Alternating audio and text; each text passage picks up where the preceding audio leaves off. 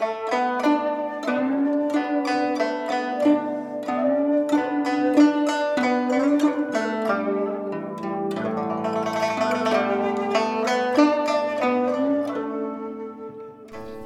các bạn tiếp tục theo dõi bộ truyện đại đường nữ pháp y của tác giả tụ đường. Người đọc vi miêu. Chương 73 tình yêu vặn vẹo. Nhiễm nhan lên tiếng nói. Hỏi nàng ấy một chút, có bằng lòng gặp nhiễm thập thất nương một lần hay không? Nha dịch bên ngoài thấy lưu phẩm nhượng không phản đối, liền ứng tiếng, bước lên thuyền lớn. Nhưng mà còn chưa chờ nha dịch hỏi ra miệng, cửa khoang thuyền đã bị mở ra. Một thị tỳ mặc áo váy màu nguyệt bạch lẳng lặng đứng ở cửa đôi mắt hơi rũ, nhìn không ra thần sắc. Nương tử nhà ta hỏi, nhiễm thập thất nương có phải đang ở đây hay không? Thuyền hoa cách thuyền ô bồng không xa. Nhiễm nhan có thể nghe thấy đối thoại ở trên thuyền. Trên thuyền, tất nhiên cũng có thể nghe thấy lời của nhiễm nhan mới vừa rồi. Ta ở đây nhiễm nhan từ trong thuyền ô bồng đi ra, được vãn lục đỡ, nhảy qua hai chiếc thuyền bên cạnh, rồi bước lên thuyền hoa. Thị tỳ kia hơi dương mắt, ánh mắt từ trên mặt nhiễm nhang chuyển đến trên người vãn lục. Thần sắc phức tạp mà nhìn nàng một cái, rồi lại khom người, nói với nhiễm nhang nương tử thỉnh thập thất nương vào trong. Nhiễm nhang vừa định đi, thì lại bị vãn lục giữ chặt bèn quay đầu lại, thấy vãn lục mang một sắc mặt kinh nghi mà nhìn chằm chằm thị tỳ kia. Vĩ hạ?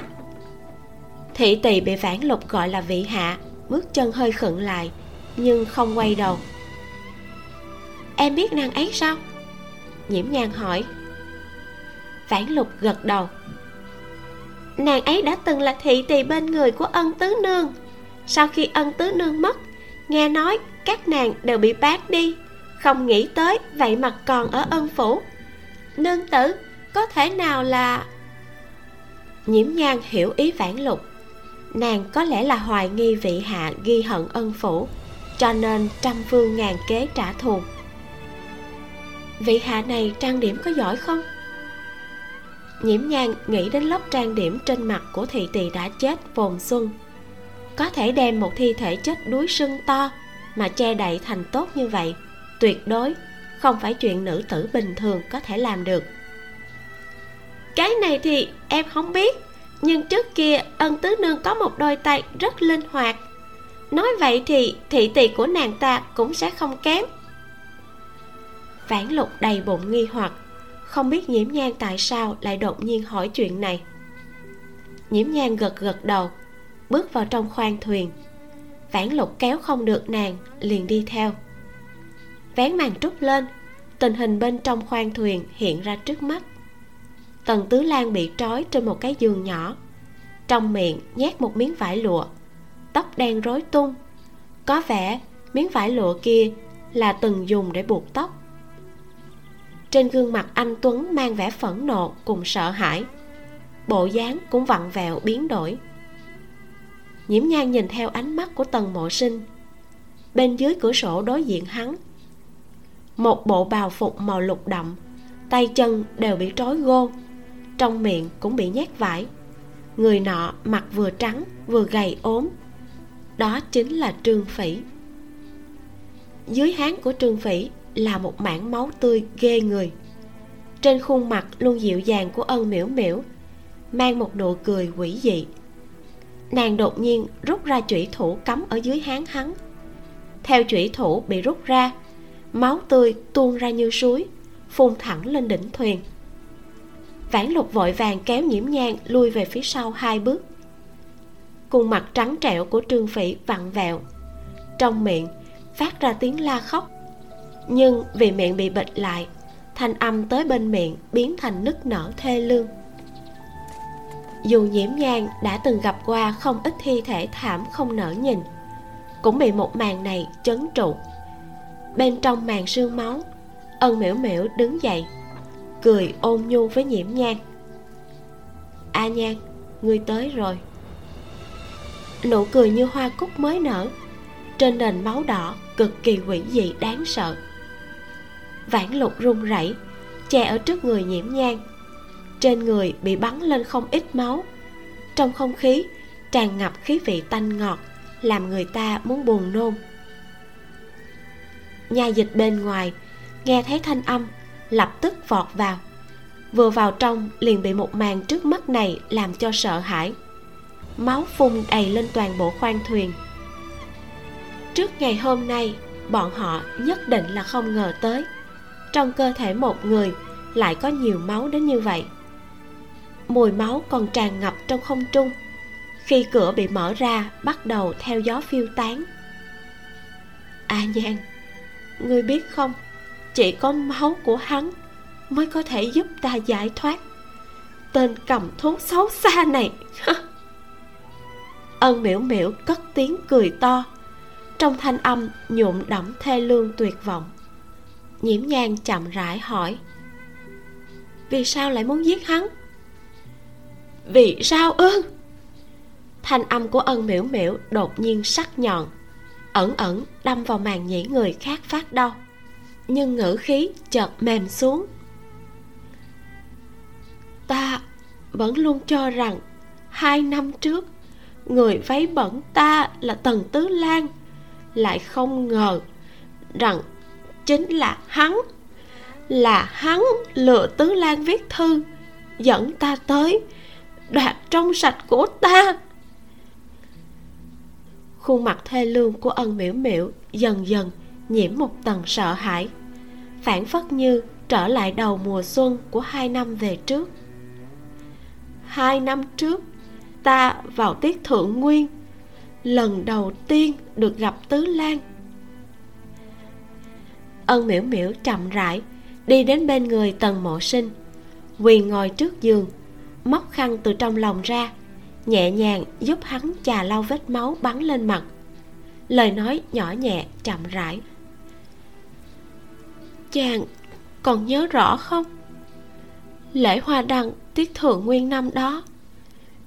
Trên đường rực rỡ ánh đèn, chàng bước xuống từ thuyền hoa ở bến đò. Một thân áo màu xanh biển, tươi cười rạng rỡ.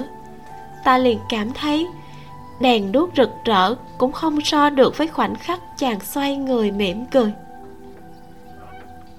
Nước mắt ân miễu miễu từ trong mắt rơi xuống, làm trôi đi vết máu dơ bẩn trên mặt, lộ ra một ít da thịt trắng nõn. Nàng duỗi tay, cởi giải lụa bịt miệng tần mộ sinh ra, lẩm bẩm nói, chàng có từng thích ta không? Cho dù chỉ là một chút tần mộ sinh đã bớt hoảng sợ. Hắn có thể cảm nhận được thời điểm ân miễu miễu hỏi câu này là xuất phát từ tình cảm khắc cốt cỡ nào. Từ trước tới nay đều là hắn truy đuổi mỹ nhân, lại chưa từng cảm thụ qua tình yêu cực nóng như vậy.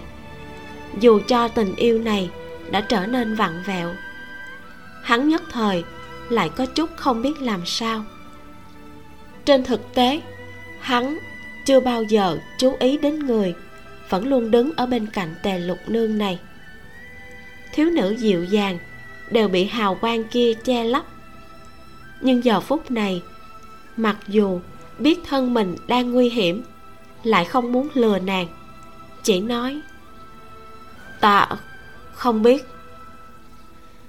Gương mặt ân miễu miễu tràn ra một nụ cười sáng sủa, bên má phải nở ra một lúm đồng tiền rất nhạt. Ta biết chàng chưa bao giờ thích ta. Trong mắt chàng trước giờ chỉ có tề lục nương, bây giờ lại có a nhan. Ta vĩnh viễn đều không bằng các nàng ấy. Vì cái gì lại thích mỹ nhân chứ hả? Ân miễu miễu cười nhẹ mặt mày xinh đẹp cùng bộ dáng ôn hòa ngày thường, khác một trời một vực. Nhìn thấy chàng bị các nàng đùa giỡn, ta đau lòng thống hận. Cũng từng nghĩ, vì sao ta không có được tư sắc như bọn tề lục nương kia? Dù cho chàng chỉ yêu ta nhất thời nửa khắc, ta cũng không hối hận. Cho nên, khi ta thấy lá thư kia của chàng, trong lòng ta thật sự rất vui. Nhiễm nhang đã hiểu được. Ân miễu miễu lúc vừa nhìn thấy tần mộ sinh trong lễ hoa đăng tiết thượng nguyên, liền tâm sinh ái mộ, mà tần mộ sinh xử sự luôn hoang đường, bị trương phỉ lừa gạt viết thư hẹn ân miễu miễu hắn có lẽ có việc khác, cũng có lẽ căn bản đã quên là mình từng hẹn với nàng. Vì thế để cho trương phỉ chui chỗ trống đoạt trong sạch của nàng ấy. Có khả năng lúc ấy, trương phỉ đã dùng mê dược, làm cho ân miễu miễu xong việc vẫn luôn cho rằng người cùng mình phát sinh quan hệ là tần mộ sinh. Ân miễu miễu đứng dậy, ném chủy thủ trong tay xuống, thần sắc bình đạm mà đối diện với lưu phẩm nhượng hạng sơn là ta ra lệnh cho thúy mi giết, phồn xuân là ta giết cũng là ta muốn giết vãn lục. Hết thảy đều là ta làm. Lưu phẩm nhượng phất phất tay sai người đem ân miễu miễu bắt lại. Mang về nhà môn lại cẩn thận thẩm vấn.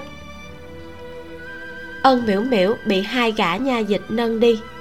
Khi đi qua bên cạnh nhiễm nhang trên mặt lại mang nụ cười sáng ngời. Môi nàng khẽ động lại không nói lời nào nhiễm nhang nhìn trầm trầm bóng dáng của nàng. Mày hơi nhăn lại. Lưu phẩm nhượng thúc giục nói thập thất nương người tới đây coi thử trường làng quân còn cứu được hay không? Nhiễm nhang nhàn nhạt liếc nhìn trương phỉ đang hôn mê. Nàng không hề muốn cứu tên cầm thú này. Dù hắn đã bị ân miễu miễu đâm đến như vậy nhiễm Nhan một chút cũng không cảm thấy thông cảm. Nhưng nhiễm Nhan cũng đi qua, ngồi xổm xuống, cầm cổ tay trương phỉ lên bắt mạch. Qua năm giây mới mở miệng nói, không cứu được. Chảy nhiều máu như vậy, dù ở thời hiện đại, nhiễm Nhan cũng không nhất định có thể cứu sống. Nơi này lại không có cách nào để truyền máu mặc dù nhiễm nhang có nghĩ ra biện pháp để truyền máu vào, hắn cũng không thể chờ nổi. Lưu phẩm nhượng xoa xoa tròm râu, lòng tràn đầy nghi hoặc. Lão thật ra không quan tâm tới sinh tử của trương phỉ. Phá án mới là mấu chốt. Mặc dù hiện tại ân miễu miễu chính miệng thừa nhận là nàng đã giết người, nhưng vẫn còn có rất nhiều chỗ làm người ta nghĩ không ra ví dụ như ân miễu miễu vì sao lại muốn giết hàng sơn? Lại vì cái gì mà giết phùng xuân? Chẳng lẽ tùy tiện giết chết hai người chỉ vì muốn giá hòa cho tần mộ sinh? Hai gã nhà dịch cởi bỏ dây trói cho tần mộ sinh. Hắn liếc mắt nhìn thảm trạng của trương phỉ một cái, rồi nhanh chóng thu hồi ánh mắt. Mấy người vừa mới rời khỏi khoang thuyền, liền nghe thấy bên ngoài một trận rối loạn vị hạ bị hai gã nha dịch cản lại, mà ân miễu miễu đã đi đến đầu thuyền. Nàng dừng chân ở đó, nghiêng người, liếc mắt nhìn tần mộ sinh. Đôi mắt thanh thiện như nhiễm sương, lúm đồng tiền như hoa. Nhiễm nhang hơi nheo mắt, trong đầu hiện lên những đoạn ngắn linh tinh vụn vặt. Hai khối thi thể thiếu nữ trong phủ nha kia thân ảnh màu hồng anh đào như nở hoa trong nước kia. Ân tâm nương, đừng cử động. Theo sau tiếng la lớn, năm sáu tên bộ khoái đồng loạt nhào qua. Ân miễu miễu cười nhạo, khóe môi tràn ra một tia máu tươi. Mấy tên nha dịch lập tức vọt tới. Nàng bỗng chốc ngửa ra đằng sau, ngã từ trên thuyền xuống. Một nha dịch bắt được tay áo nàng. Rạc một tiếng vải bị xé rách. Ngay sau đó là tiếng rơi tõm vào trong nước. A vãn nhiễm nhan kêu lên một tiếng, bước nhanh, vọt tới đầu thuyền. Trong lòng lưu phẩm nhượng sốt ruột, nhưng không phải không để ý cái tên của nhiễm nhang vừa gọi ra. Trước tiên hét lớn một tiếng. Mau đi xuống vớt người! Rồi quay người hỏi nhiễm nhang người vừa mới kêu nàng ta là a vãn. Nhiễm nhang bình tĩnh, nhìn đóa hoa máu đỏ tươi tràn ra trên mặt nước. Dần dần uống lượng rồi khuếch tán. Rồi nhanh chóng biến mất, lẩm bẩm trả lời. Nàng ấy không phải là ân tam nương, mà là người lẽ ra hai năm trước đã bị trầm thủy mà chết. Ân tứ nương, ân vãn vãn. Cái gì? Lưu phẩm nhượng kinh hãi. Chẳng lẽ là song sinh sao? Nhiễm nhan chuyển hướng qua vãn lục. Ta vẫn không nhớ ra. Em nói một chút đi. Ân miễu miễu và ân vãn vãn lớn lên có giống nhau không? Vãn lục trợn mắt há mồm. Trong đầu còn chưa kịp nghĩ. Nghe nhiễm nhan hỏi chuyện, liền đúng sự thật mà đáp. Các nàng ấy đúng là song sinh chỉ là lớn lên thì không giống nhau như đúc. Chỉ có bảy phần tương tự. Dù chỉ gặp qua một lần cũng tuyệt đối sẽ không nhận sai đâu. Nhiễm nhàn thở dài một hơi, nói, ngay cả bộ dáng của người chết chìm mà nàng ấy cũng che giấu được đến cả bảy tám phần. Thay đổi dung mạo của chính mình một chút thì có là gì đâu. Vãn lục nói, ân miễu miễu và ân vãn vãn chỉ có bảy phần tương tự. Chỉ sợ trong đó còn có nguyên nhân khí chất. Ân vãn vãn là một nữ hài hoạt bát tươi đẹp, mà ân miễu miễu lại là an tĩnh dịu dàng. Nếu ân vãn vãn trang điểm khác đi, lại cố tình bắt chước cử chỉ biểu tình của ân miễu miễu chỉ e là không ai có thể nhìn ra. Chương 74 thiếu nữ nha dịch đều là người địa phương sinh trưởng ở tô châu. Trong đó không thiếu người bơi rất tốt. Đáng tiếc, sông bình giang quá lớn. Ân vãn vãn chìm vào đáy nước, nhất thời, không biết bị trôi đi nơi nào. Muốn vớt nhất định rất khó khăn. Lưu phẩm nhượng sai người tiếp tục vớt. Nếu đúng như lời nhiễm nhan nói, người này là ân vãn vãn. Như vậy, mặc kệ sống hay chết, đều là mấu chốt của vụ án lưu phẩm nhượng nghi hoặc nói, người như thế nào kết luận nàng chính là ân ván ván?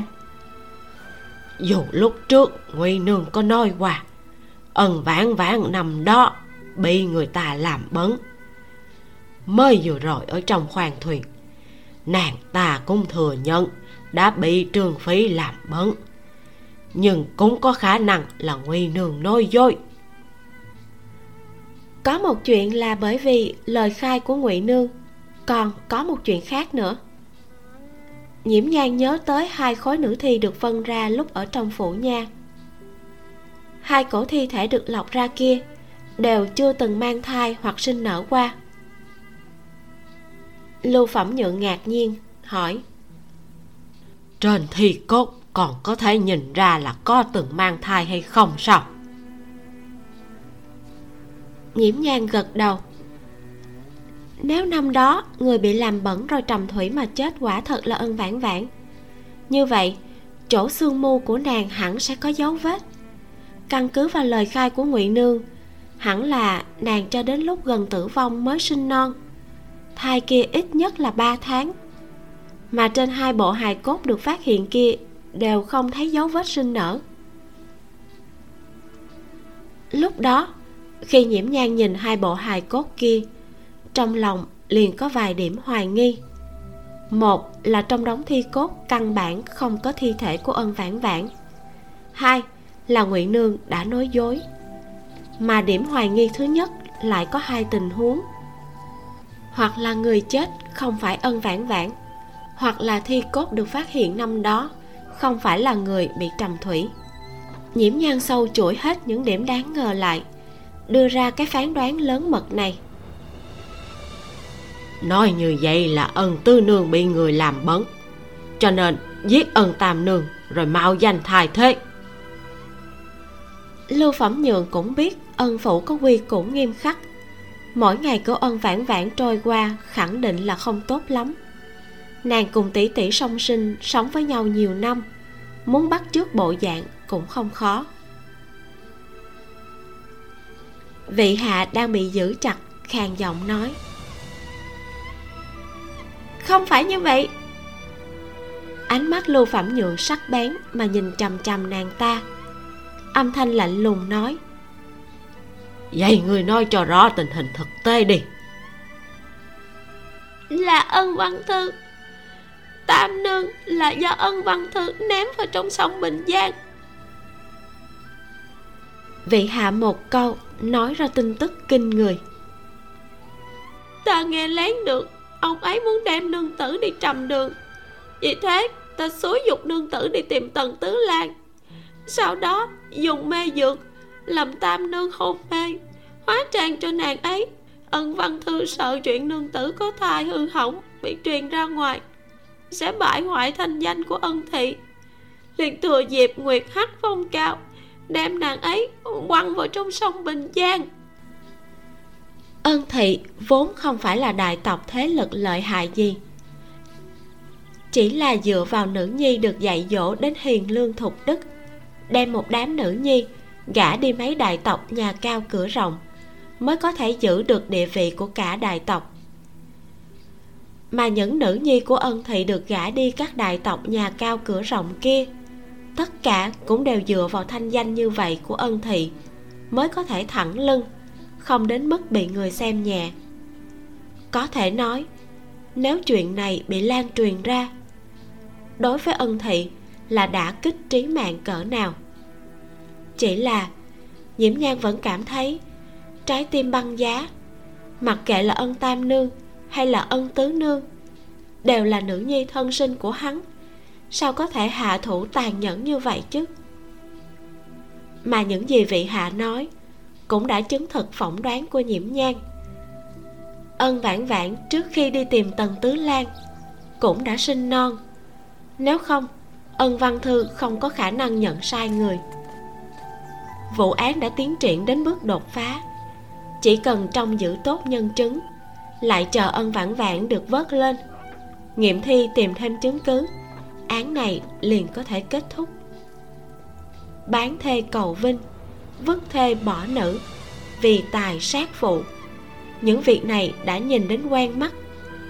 Lưu phẩm nhượng tuy rằng thổn thức, nhưng cũng vì vụ án đã có manh mối mà cảm thấy nhẹ nhàng không ít.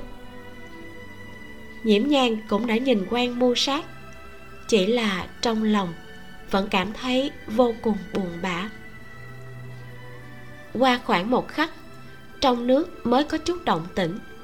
Nhà dịch trên thuyền thấy ân vãn vãn được vớt lên, lập tức đi qua hỗ trợ. Mấy người dễ như trở bàn tay mà đem người kéo lên. Vẻ duyên dáng trên gương mặt của ân vãn vãn đã bị trôi đi. Lộ ra một gương mặt tái nhợt. Lúc này, ân vãn vãn nhắm chặt hai mắt. Vừa mới nhìn thì dung mạo cũng không có gì khác nhau nhưng sau khi nhìn kỹ, mới phát hiện dung mạo của nàng đúng là có một chút khác biệt với vẻ dịu dàng của ân miễu miễu đuôi lông mày và khóe mắt hơi nhếch lên, ngũ quan cũng tươi trẻ hơn nhiều so với ân miễu miễu vãn lục trợn mắt há mồm. Tần mộ sinh cũng là kinh ngạc, nói không nên lời. Trong phút chốc hắn chợt nhớ lại nữ tử nghịch ngợm mà lớn mật vào đêm hoa đăng tiết thượng nguyên hai năm trước. Ngày đó, hắn cùng một đám bạn nhậu phóng xuống từ trên thuyền hoa, cười nói đi vào trong chợ. Vừa đi, vừa cùng bọn họ đàm luận về mấy vị mỹ nhân yêu thích ở trong thành. Bỗng nhiên từ trong đám người, chui ra một thiếu nữ trên mặt, mang mặt nạ, mặc áo váy màu hồng anh đào há miệng liền hỏi hắn. Chàng là lan quân nhà ai? Trương phỉ ngã ngớn, đánh giá nàng từ trên xuống dưới. Tiểu nương tử như thế nào mà cả đại danh đỉnh đỉnh tần gia tư lan cũng không biết. Ân vãn vãn đối với hắn làm như không thấy. Một đôi mắt đen bóng thẳng tắp nhìn vào tầng mộ sinh. Nghe thấy thân phận của hắn, đôi mắt nàng cong lên nét cười lộng lẫy phát ra lóa mắt. Làm người duyệt qua vô số mỹ nhân như tần mộ sinh cũng thoáng ngẩn ngơ một lát. Thiếu nữ nhón mũi chân, áp sát đến bên cạnh tần mộ sinh, nói nhỏ. Ta tên là ân vãn vãn. Hơi thở như hoa lan phun vào vành tai hắn. Thân mình tần mộ sinh hơi cứng đờ đến khi muốn nhìn lại nàng, ân vãn vãn đã mang theo một chuỗi tiếng cười thanh thúy. Chui vào trong đám người như một con mèo con. Cong eo chạy xuyên qua những dãy hàng rong. Tâm tình tần mộ sinh bỗng nhiên vui vẻ, ném xuống một đám bạn, nói, các người đi trước đi, ta đi một chút sẽ về. Mọi người cười vang ồn ào, lớn tiếng chúc mừng hắn đêm nay diễm phúc không cạn. Lúc bấy giờ, tần mộ sinh không có tâm tư gây rối gì. Hắn dù có ăn chơi trác tán, cũng bất quá là một đại nam hài 16-17 tuổi. Bị vẻ hoạt bát nghịch ngợm của ân vãn vãn ảnh hưởng, liền đuổi theo sau nàng một hồi. Khi đến bên bờ sông, lại không nhìn thấy bộ váy hồng anh đào kia đâu đang lúc hắn cực kỳ thất vọng, lại nghe trên thuyền có người gọi hắn. Vội vàng dương mắt nhìn qua. Ân vãn vãn bám vào trên lan can thuyền. Hai chân vươn ra từ dưới rào trắng. Tà váy màu hồng anh đào xòe ra như một đóa hoa. Nàng nhô đầu ra từ rào trắng. Trên khuôn mặt phúng phính, hơi có chút trẻ con. Còn có cái lúng đồng tiền nho nhỏ nằm trên má bên phải. Chàng chính là tần tứ lan sao? Chàng không giống như các tỷ tỷ nói. Tần mộ sinh ngửa đầu cười, hỏi. Các nàng nói ta như thế nào? Các tỷ ấy nói chàng là người đứng núi này trong núi nọ, thấy một cái là yêu một cái. Ân vãn vãn đúng sự thật mà đáp những lời này, tần mộ sinh nghe qua không ít. Bình thường không cảm thấy nhục mà còn thấy tự hào. Nhưng không hiểu sao, khi nghe thấy ân vãn vãn trả lời ngây thơ như vậy, trong lòng lại có chút tức giận, cùng hổ thẹn. Hừ hừ, nói, vậy ngươi sao lại thấy ta không giống như các nàng nói? Gió sông hơi lạnh, tần mộ sinh rung lập cập từ trong hồi ức phục hồi tinh thần lại. Rủ mắt, nhìn nữ tử nằm ở trên bon thuyền. Mặt mày mơ hồ, còn có thể nhìn ra nhan sắc tiếu lệ của năm đó. Chỉ là, giờ này, khắc này, khuôn mặt đã tái nhợt, khóe miệng không ngừng tràn ra máu tươi. Đáy lòng tần mộ sinh bỗng nhiên tràn ngập khủng hoảng cùng hối hận. Khi đó trương phỉ nói, hắn nhìn trúng ân miễu miễu nhờ hắn viết một bài thơ hẹn nàng. Hắn không suy nghĩ gì, mà vung bút viết luôn. Ngòi bút nhanh nhẹn, văn thải nổi bật. Nhưng mà, phong thư này lại lấy danh nghĩa tần mộ sinh mà đưa đi ân phủ. Không biết như thế nào, lại bị ân vãn vãn nhìn thấy. Bởi vậy, trốn nhà chạy ra chỗ hẹn hò trương phỉ trước đó chỉ nhìn thấy ân miễu miễu từ xa. Sau khi trông thấy ân vãn vãn, liền ngộ nhận, rồi đoạt đi trong sạch của nàng. Chương 75 phê bình. Nha dịch ra sức mà giúp ân vãn vãn ói nước ra, lại phát giác từ trong miệng nàng trào ra toàn bộ là máu tươi. Vội vàng cậy miệng nàng ra nhìn không khỏi cả kinh, nói, thứ sử, nàng ta cắn lưỡi tự sát. Từ đầu đến cuối, nhiễm nhan đều đứng ở cách đó không xa. Nàng chưa từng động đậy. Mới vừa rồi, trong chớp mắt, ân vãn vãn rơi xuống nước kia. Nhiễm nhan đã thấy khóe môi nàng tràn ra máu tươi. Ân vãn vãn yêu hận đều mãnh liệt như vậy. Nếu thật sự hạ quyết tâm muốn chết sao có thể lưu lại sinh cơ cho mình? Nàng đã dùng máu tươi của trương phỉ rửa sạch cừu hận trong nội tâm. Sợ cũng chỉ đến đây thôi. Trong lòng sông bình giang còn có linh hồn của ân miễu miễu nàng như thế mới cảm thấy công bằng, mới có thể nhắm mắt. Nhiễm nhan mím môi, rủ mắt, nhìn thi thể nằm ở trên bon thuyền. Nương tử! Người không sao chứ? Vãn lục lo lắng hỏi. Nhiễm nhan lắc đầu. Nàng nhớ rõ, nhiễm vân sinh đã từng nói, ân vãn vãn là một nữ hài hoạt bát hay cười. Hơn nữa, thường xuyên thường xuyên làm lơ gia quy, có chút phản nghịch. Một nữ hài như vậy mà phải làm bộ điển phạm dịu dàng hiền thục. Đối với nàng mà nói là một loại dày vò cực độ. Hơn nữa, mạng của nàng là được giữ lại nhờ mạng của tỷ tỷ. Thời thời khắc khắc, cứ lo lắng, sợ người phát hiện. Nhiễm nhan ngẩn ra, trong lòng đã hiểu rõ. Ân vãn vãn ngụy trang cũng không hoàn mỹ. Có lẽ đã bị hàng sơn và phùng xuân nhìn ra. Đơn giản là giết người, diệt khẩu giá hòa cho tần tứ lan. Nhiễm ngang hít sâu một hơi. Sau khi cáo từ lưu phẩm nhượng, liền mang theo vãn lục xuống khỏi thuyền hoa. Vụ án đã tới giai đoạn này, nhiễm nhan cũng không còn muốn để ý nữa. Giờ cũng như trước kia, nàng chỉ phụ trách nghiệm thi, thăm dò hiện trường vụ án, cung cấp phương hướng chính xác và manh mối cho quan phủ nếu vụ này không liên quan đến an nguy của vãn lục nàng cũng tuyệt đối sẽ không xen vào chuyện của người khác. Dựa vào vách xe ngựa, nhiễm nhan lấy từ trong tay áo ra cuộn giấy mà ngụy nương nhét cho nàng. Cẩn thận mở ra, bên trong có ba tờ giấy được cẩn thận xếp lại với nhau. Mặt trên có mấy hàng chữ nhỏ, nhiễm nhan nhích lại gần cửa sổ thấy rõ nội dung trên giấy. Là khế nhà. Nhiễm nhan nhanh chóng dở ra tờ giấy thứ hai. Vẫn là một tờ khế nhà. Nhờ ánh sáng xuyên qua kẻ màn trúc, nhiễm nhan nhìn thấy rõ ràng. Ở đây có hai tờ là khế của cửa hàng trong chợ đông ở tô châu. Còn một là tờ khế của một tòa nhà ở thành dương châu. Ba tờ đều chỉ là khế nhà. Ở đường triều nữ nhân không có quyền sở hữu đất. Nhưng thật ra có thể có được một ít khế nhà. Khế bán mình làm nô tỳ. Đây chắc là đường lui của ngụy thị chuẩn bị cho mình hoặc thúy mi. Đáng tiếc, hết thảy đều mất. Phần tiện nghi này lại là nàng chiếm được.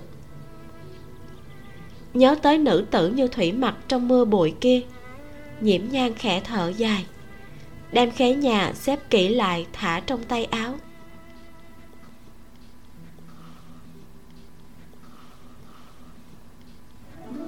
Nhiễm nhan đoán, chính mình sẽ nhanh chóng bị đưa đi ảnh mai am lễ phật. Nên chuẩn bị hôm nay phải đi một chuyến đến thải tú quán. Tuy là nàng hiện tại cũng không thiếu chút tiền kia, nhưng làm người phải giữ lời hứa. Nếu đã thu tiền đặt cọc, trị một nửa thì không thể vô cớ mà ngưng. Vãn lục bị thương nặng mới khỏi. Sáng sớm nay mệt nhọc, sắc mặt bắt đầu có chút trắng bệch nhưng không yên tâm để nhiễm nhang một mình đi kỹ quán. Khăng khăng muốn đi theo. Khi đã qua ngọ, nhiễm nhang liền ở phủ nha đổi xe ngựa xong. Ở cổng chợ phía đông tìm cái quán rượu, tùy ý dùng cơm trưa, rồi mướn hai cổ kiệu ở bên đường đi đến thải tú quán. Cuối ngõ nhỏ sâu thẳm, cửa sau thải tú quán vẫn đóng chặt. Vãn lục hạ kiệu tiến lên gõ cửa cửa từ bên trong kẹo kẹt một tiếng mở ra. Một thiếu nữ áo váy màu lam hoa hồng phấn thò đầu ra. Vẻ mặt lười nhác mà nhìn vãn lục ngáp một cái nói Hai, kỹ quán chúng ta tháng này không mở cửa. Dừng một chút chợt cảm thấy đối phương là nương tử. Không phải là tới tìm hoang mua vui lại nói nơi này là thải tú quán các ngươi tìm người nào? Phản lục khách khí nói, làm phiền tiểu nương tử thông báo, nương tử chúng ta là y sinh tới xem bệnh cho tử tự. Đôi mắt thiếu nữ kia tức khắc mở tròn vo, tò mò mà nhìn nhiễm nhang đang mang mịch ly, không nói một lời, ngữ khí lại cung kính không ít. Không cần thông báo thì ra là y nữ. A mổ đã dặn dò qua. Các ngươi vào đi. Thiếu nữ váy lam dẫn nhiễm nhang vào cửa, khom người nói. Mời theo ta. Tiến vào bên trong thải tú quán. So với lần trước có tiếng đàn sáo ầm ĩ, loáng thoáng truyền đến. Trong viện lúc này có vẻ càng thêm yên tĩnh. Ánh mặt trời ngày hè đem thực vật trong viện phơi đến héo nhiệt khí bốc hơi, mang theo hơi thở mùi hoa cỏ nồng đậm, lại buồn bã vô cùng. Khi đi ngang qua hành lang, thấy bên hồ sen có mấy kỹ nữ chỉ mặc lụa mỏng, dựa vào lan can ở trong đình, rảnh rỗi mà nói chuyện phím. Hai nữ tử đang nói chuyện bát quái, nhìn thấy nhiễm nhang cùng vãn lục trên hành lang. Ánh mắt tức khắc sáng lên. Vẻ tịch mịch nhàm chán bị quét đi phấn chấn bừng bừng mà vỗ vỗ một nữ tử mặc váy lụa mỏng màu xanh lá cây đang cho cá ăn ở bên cạnh. Ai? Đừng cho ăn nữa.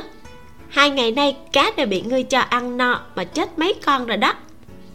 Nàng kia cũng không ngẩng đầu lên, nói, ta không cho cá ăn thì có thể làm gì? Ai biểu mấy tiểu súc sinh này quá dại dột.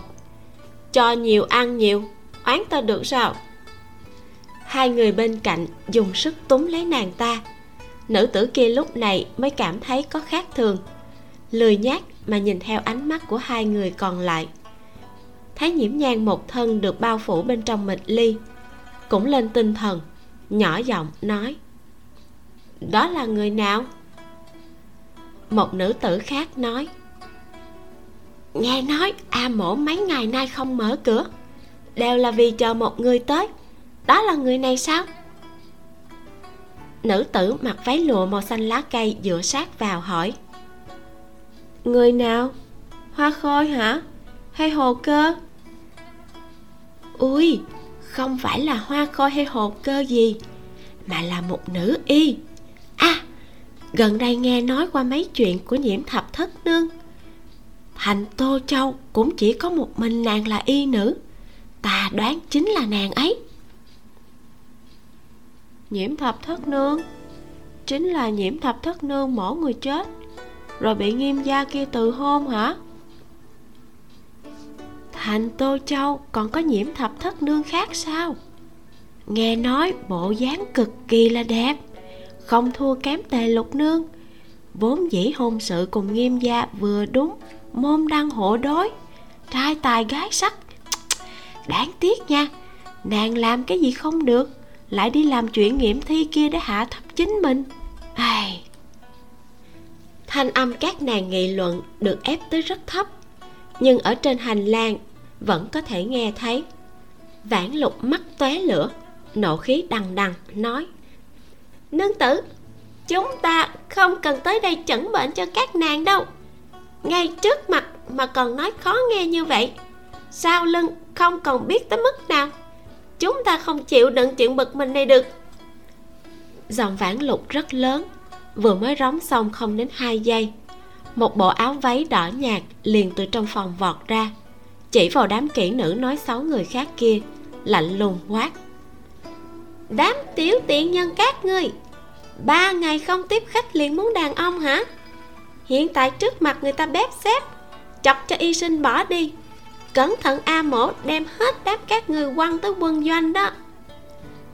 Đám nữ tử kia rùng mình, vội vàng đứng dậy, chỉnh đốn trang phục, uống gói hành lễ bồi tội với nhiễm nhang nữ tử váy đỏ nhạt hòa hoãn xuống, chuyển qua nhiễm nhang cười làm lành, nói, các nàng ấy đều là đồ hạ tiện, lời nói ra cũng đều khó nghe. Ngài ngàn vạn lần chớ có để trong lòng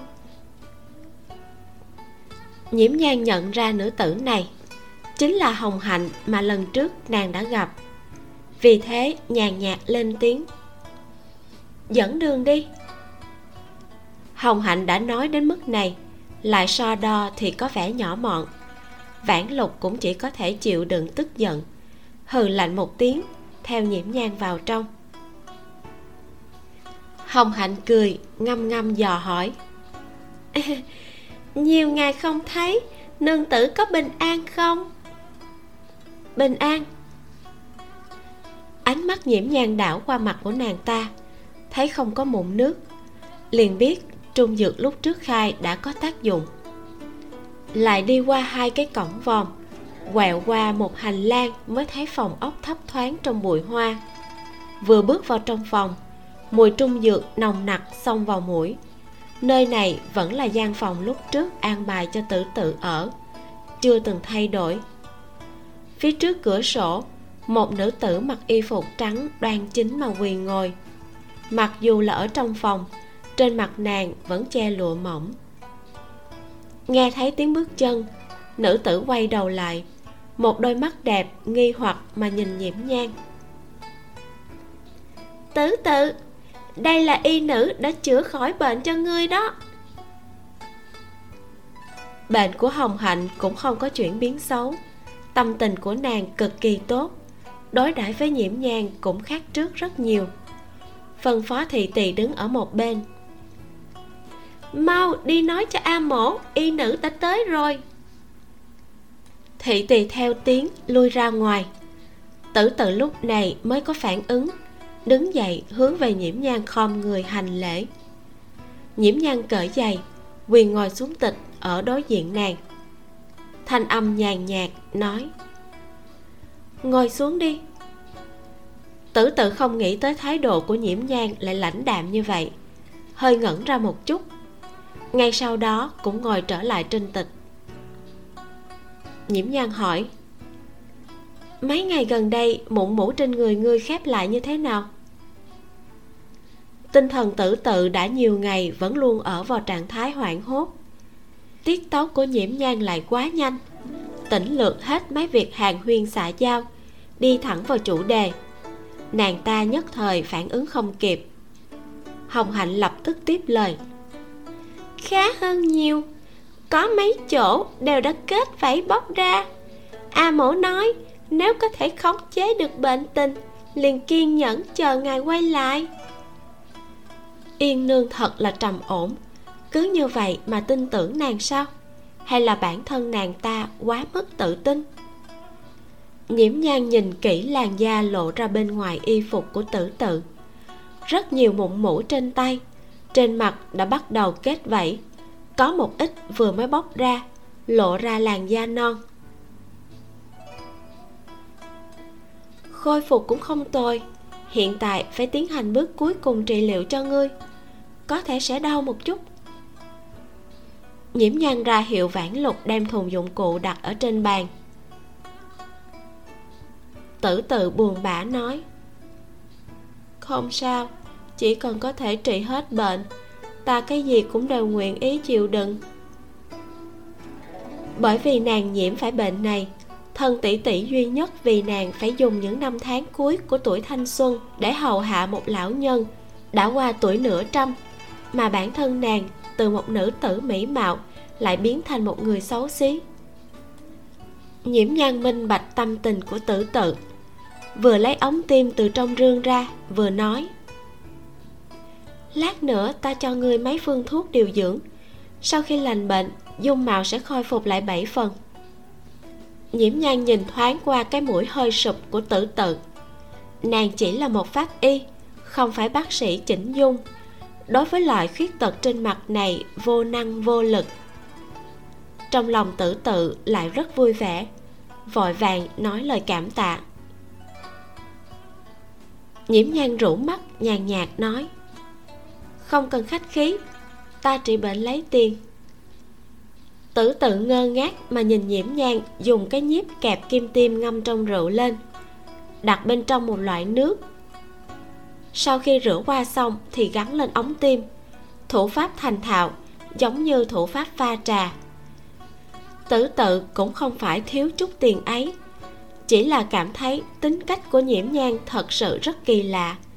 Thoạt nhìn thập phần lạnh nhạt, nhưng lại biết ý nghĩ trong lòng của nàng. Còn khuyên nhủ nàng, xong lại đem giới hạn vẽ ra rành mạch. Nhiễm nhan rút từ lọ đựng penicillin ra một chút ngẩng đầu nói với tử tự. Đưa cánh tay đây. Chương 76 ván cờ tàn cục ở chợ đông. Nhiễm nhan gỡ mịch ly xuống. Dùng vải bông thấm rượu, chà lau một vùng da trên cánh tay của tử tự.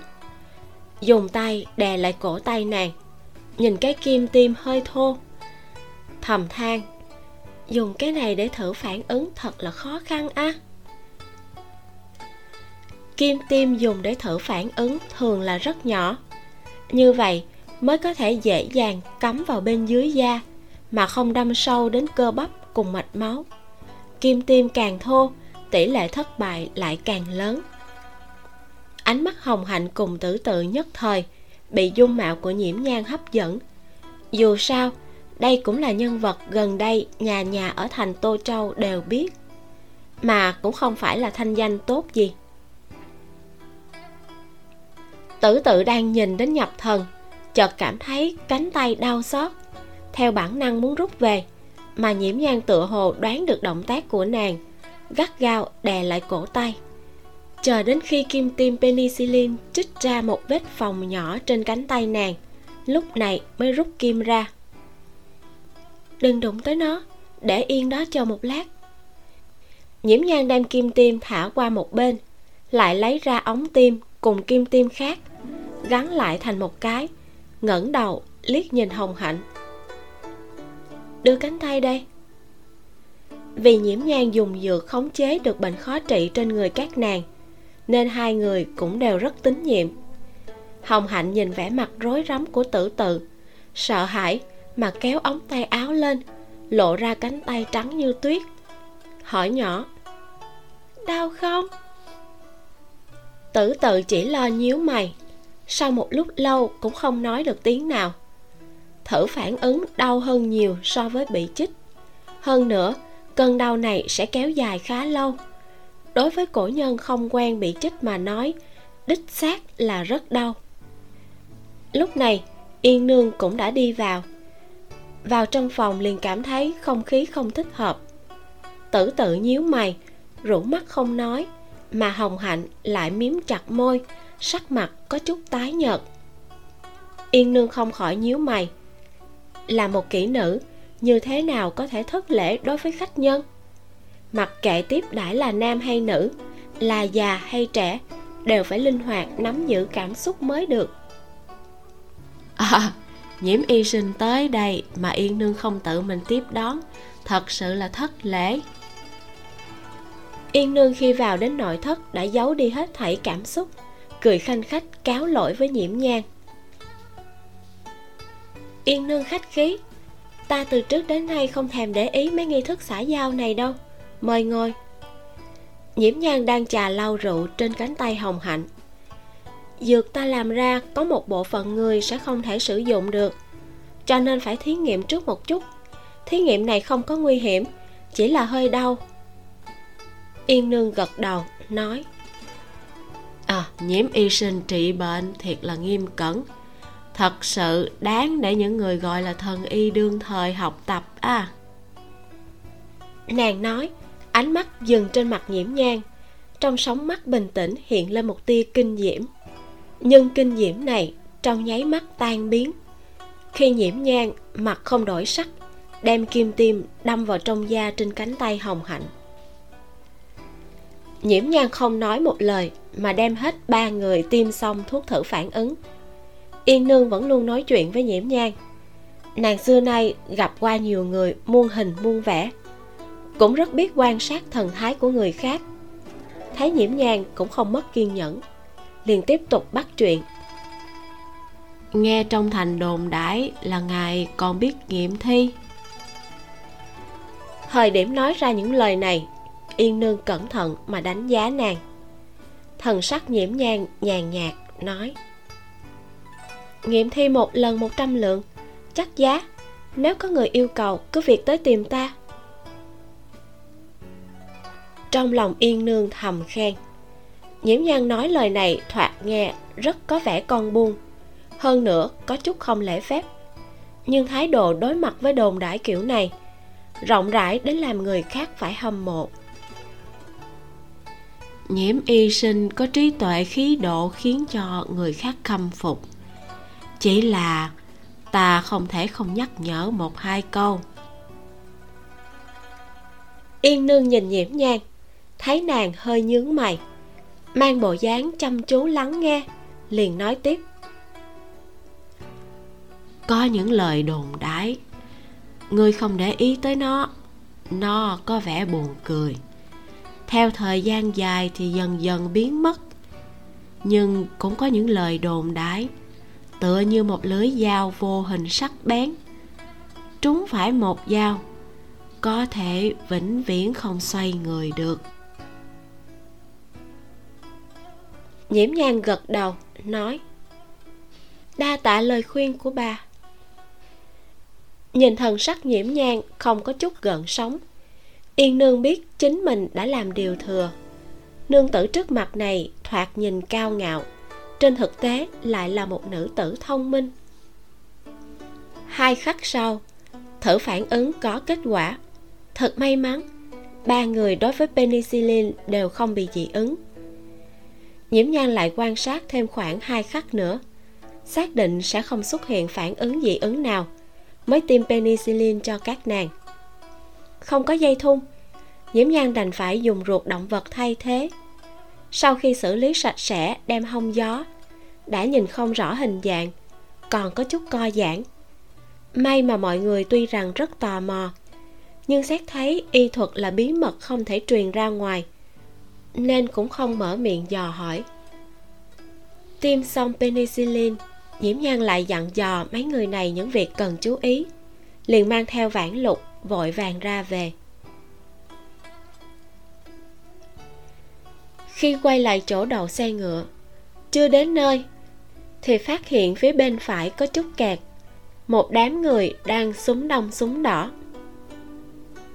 Xưa nay, nếu có loại náo nhiệt này, vãn lục nhất định sẽ nhào lên, nhưng hiện tại nàng mệt nhọc cả một ngày, lúc này có chút khí lực vô dụng, cũng không muốn xem náo nhiệt nhiễm nhan cùng vãn lục ở chung quanh, dạo qua một vòng, lại một vòng, cũng không tìm thấy xe ngựa. Vãn lục chỉ vào chỗ bị người súng lại kia. Có thể là bị che ở sau không? Qua nhìn xem thử. Hai người đi vòng qua đám đông. Vãn lục trong lúc lơ đảng nhìn xuyên qua khe hở giữa đám người. Thoáng nhìn thấy một thanh niên mặc bào phục màu xám trắng bị vây ở bên trong đang cuộn tròn ngồi xổm ở giữa. Vội vàng giữ chặt nhiễm nhang, nói, nương tử, người xem kia không phải tan tiên sinh sao? Không biết có chuyện gì? Nhiễm nhan không tự giác mà nhíu mày. Mỗi lần gặp được cái tên nhị hóa này, khẳng định sẽ không có chuyện gì may mắn phát sinh. Cho nên theo bản năng mà không muốn quản hắn. Nhưng nghĩ đến hắn đã giúp mình không ít lần hơn nữa, còn thiếu hắn một lần nghiệm thi chưa thực hiện. Chỉ sợ cũng không thể thực hiện nữa, cho nên đành phải dừng chân. Nhiễm nhan nói, lớn tiếng gọi hắn đi. Vãn lục mặc dù trung khí không đủ, cũng lấy hơi, rống một rống, vẫn là chấn trụ không ít người. Tan tiên sinh tan tiên sinh! Tan thần đang ngồi xổm trên mặt đất nghe thấy thanh âm này vội đứng lên.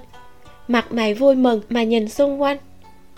Mọi người nhìn đến phản ứng này của hắn, tự giác theo hướng thanh âm mà tránh ra một con đường. Vãn lục đỡ nhiễm nhang đi qua. Thấy dưới chân tan thần bày một bàn cờ, một lão giả đang nhíu mày minh tư khổ tưởng. Nhiễm nhan lúc này mới nhẹ nhàng thở ra. Nhìn tình hình hình như là tên nhị hóa này ra ngoài bày tàn cục kiếm tiền tan thần đầy mặt vui mừng hỏi, nương tử sao lại tới đây? Nhiễm nhan thuận miệng nói, ta có một số chuyện cần làm. Tan thần hoàn toàn không nghe được khẩu khí có lệ của nhiễm nhan. Gương mặt ửng đỏ hỏi, nương tử khi nào trở về? Có tiện cho tại hạ đi nhờ. Gương mặt tuấn lãng của hắn nhiễm một tầng mây đỏ, nháy mắt liền nghe thấy chung quanh có không ít phụ nhân phát ra tiếng cảm thán. Ta đang chuẩn bị trở về. Nhiễm nhan nghĩ thầm, ngươi đang cùng người khác hạ cờ, cũng không thể lập tức chạy lấy người chứ. Ai ngờ tan thần nhảy nhót nói, tại hạ cũng đang chuẩn bị trở về, nương tử chờ tại hạ một lát nhé. Dứt lời, khẩn trương mà nhấp nhấp miệng một đôi mắt ngậm nước tràn đầy mong chờ mà nhìn chằm chằm nhiễm nhang theo ánh mắt chờ đợi của hắn, bên cạnh không biết có bao nhiêu ánh mắt như dao nhỏ phóng lên người nhiễm nhang cách tạo xa, nhiễm nhang ho khan một tiếng, nói, ngươi nhanh lên. Nụ cười trong sáng của tan thần mang theo một tia mừng rỡ, một tia ngượng ngùng vội vàng ngồi xổm xuống bắt đầu thu thập bàn cờ. Thuận tiện, đối với lão giả kia, nói, tiền bối, tại hạ muốn thu quán về nhà. Ngài có thể về nhà nghỉ tiếp. Ngày mai à, lại đến tìm tại hạ tiếp tục. Lão giả kia trừng mắt, gian cờ phức tạp như vậy, lão hủ làm sao mà nhớ được? Tan thần nghe vậy, lập tức lấy ra giấy bút từ trong sọt đặt ở trên sọt giấy, xẹt xẹt mà vẽ xuống cục diện hiện tại của bàn cờ. Kết thúc phần 19 vậy là vụ án của ân vãn vãn đã khép lại rồi. Chuyện gì sẽ xảy ra tiếp theo đây? Mời các bạn đón nghe phần sau nhé. Xin chào và hẹn gặp lại.